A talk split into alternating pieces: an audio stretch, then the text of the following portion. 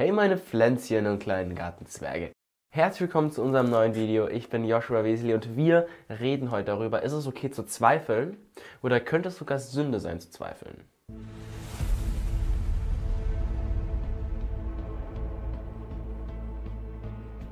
Du hörst wahrscheinlich an meiner Stimme, ich bin komplett krank. Ich habe Halsweh, Kopfweh, Schnupfen, Gliederschmerzen, alles Mögliche. Und ich habe mir heute Morgen auch gedacht, so, okay, soll ich das Video drehen? Aber weißt du, Christen sterben, um die Botschaft da rauszubringen. Und ich habe eine Erkältung oder eine schlimmere Erkältung. Deswegen höre ich nicht auf. Und du darfst uns gerne abonnieren und ein Like da lassen, wenn dir das Video gefällt. Oder mich als Unterstützung, weil ich krank bin. Würde ich mir auch freuen. Zweifel ist wahrscheinlich so eine Erfahrung, die alle Menschen gemeinsam haben. Sogar diejenigen, die so richtig fest im Glauben stehen, kämpfen gelegentlich mit Zweifeln. Und ein Mann sagt in Markus 9, ich glaube, helft mir, mein Unglaube zu überwinden. Vers 24. Manche Menschen werden durch den Zweifel stark behindert. Einige sehen ihn sogar als Sprungbrett zum Leben und andere sehen ihn als Hindernis und das zu überwinden gilt. Die Bibel hat etwas über die Ursache des Zweifels zu sagen und sie liefert Beispiele von Menschen, die damit zu kämpfen hatten. Der klassische Humanismus sagt, dass der Zweifel zwar unbequem, aber absolut ne-, lebensnotwendig ist. René Descartes sagt, wenn Sie ein echter Wahrheitssuchender sein wollen, ist es notwendig, dass Sie mindestens einmal in Ihrem Leben so weit wie möglich an allen Dingen zweifeln. Das ähnelt dem, was der Begründer des Buddhismus sagt. Er sagt, wenn du ein wirklicher Wahrheitssuchender wärst, müsstest du mindestens einmal in deinem Leben so weit wie möglich an allen Dingen gezweifelt haben. Zweifel an allem und finde dein eigenes Licht, sagt er. Wenn wir ihren Rat befolgen, müssten wir also an allem zweifeln, auch an dem, was sie gesagt haben. Aber das scheint ziemlich widersprüchlich in sich selbst. Egal. Anstatt dem Rat von den Skeptikern und falschen Lehrern zu befolgen, können wir einfach mal kurz schauen, was in der Bibel steht. Den allerersten Ausdruck von Zweifel finden wir während der Bibel in Genesis 3, als Satan Eva verführen möchte. Und da steht nämlich, dass die Schlange sagt, hat Gott wirklich gesagt, dass ihr von keinem Baum die Früchte essen dürft? Fragt sie die Frau. Natürlich dürfen wir, antwortet die Frau. Nur von dem Baum in der Mitte nicht. Gott hat gesagt, esst nicht von seinen Früchten. Ja, berührt sie nicht einmal, sonst müsst ihr sterben. Unsinn. Ihr werdet nicht sterben, widersprach die Schlange. Aber Gott weiß, wenn ihr davon esst, werden eure Augen geöffnet. Ihr werdet sein wie Gott und wissen, was gut und böse ist. Und damit hat die Schlange natürlich der Eva ganz, ganz viele Zweifel eingeflößt.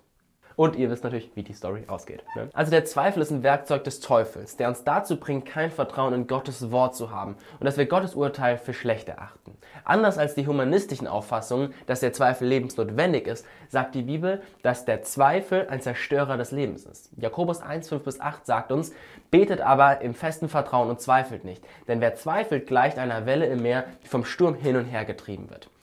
Ein solcher Mensch kann nicht erwarten, dass der Herr ihm etwas gibt. In allem, was er tut, ist er unbeständig und hin und her gerissen. Jesus sagt also nicht, dass es Sünde ist. Er sagt aber auch nicht, dass es gut ist zu zweifeln. Jesus wusste aber ab dem Moment, an dem er uns unseren eigenen Willen gegeben hat, dass wir zweifeln werden. Eine ganz berühmte Stelle, die ich auch mal benutze für dieses Thema, wenn es um Zweifel geht, ist Johannes der Täufer. Am Ende von Johannes seinem Leben wurde er festgenommen und eingesperrt und das ziemlich lange.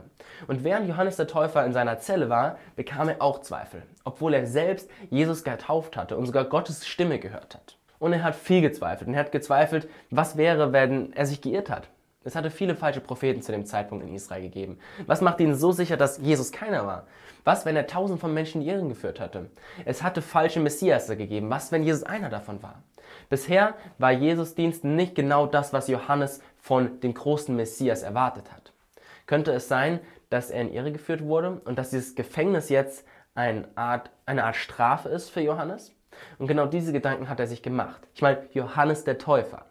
Okay, was hat er dann gemacht? Er versuchte sich an all die Prophezeiungen und Zeichen zu erinnern, die ihm zuvor als klar erschienen waren. Weil Zweifel so sehr sein Gehirn eingenommen haben, dass er nicht mehr gerade denken konnte.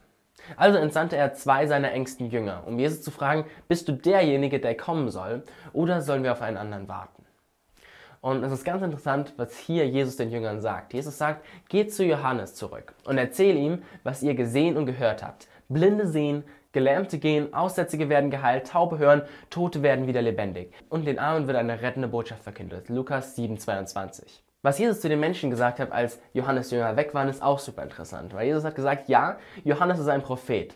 Und mehr als das. Er ist der Mann, von dem es in der Heiligen Schrift heißt, ich sende dir einen Boten voraus, der dein Kommen ankündigt und dir den Weg bereitet. Ja, ich sage euch, von allen Menschen, die je geboren wurden, ist keiner bedeutender als Johannes. Lukas 7, 22. Das heißt, der Zweifler Johannes, der jetzt so stark am Zweifeln ist, wird trotzdem noch so krass von Lob von Jesus überschüttet.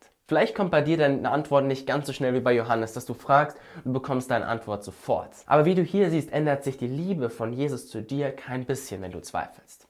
Also ist Zweifeln eine Sünde? Nein. Aber der Grund, warum du zweifelst, könnte einen sündigen Ursprung haben.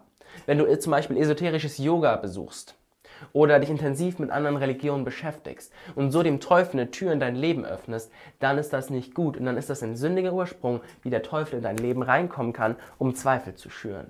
Es gibt eine ganz interessante Methode, wie du Zweifeln begegnen kannst. Und die sehen wir ganz oft im Psalm von David.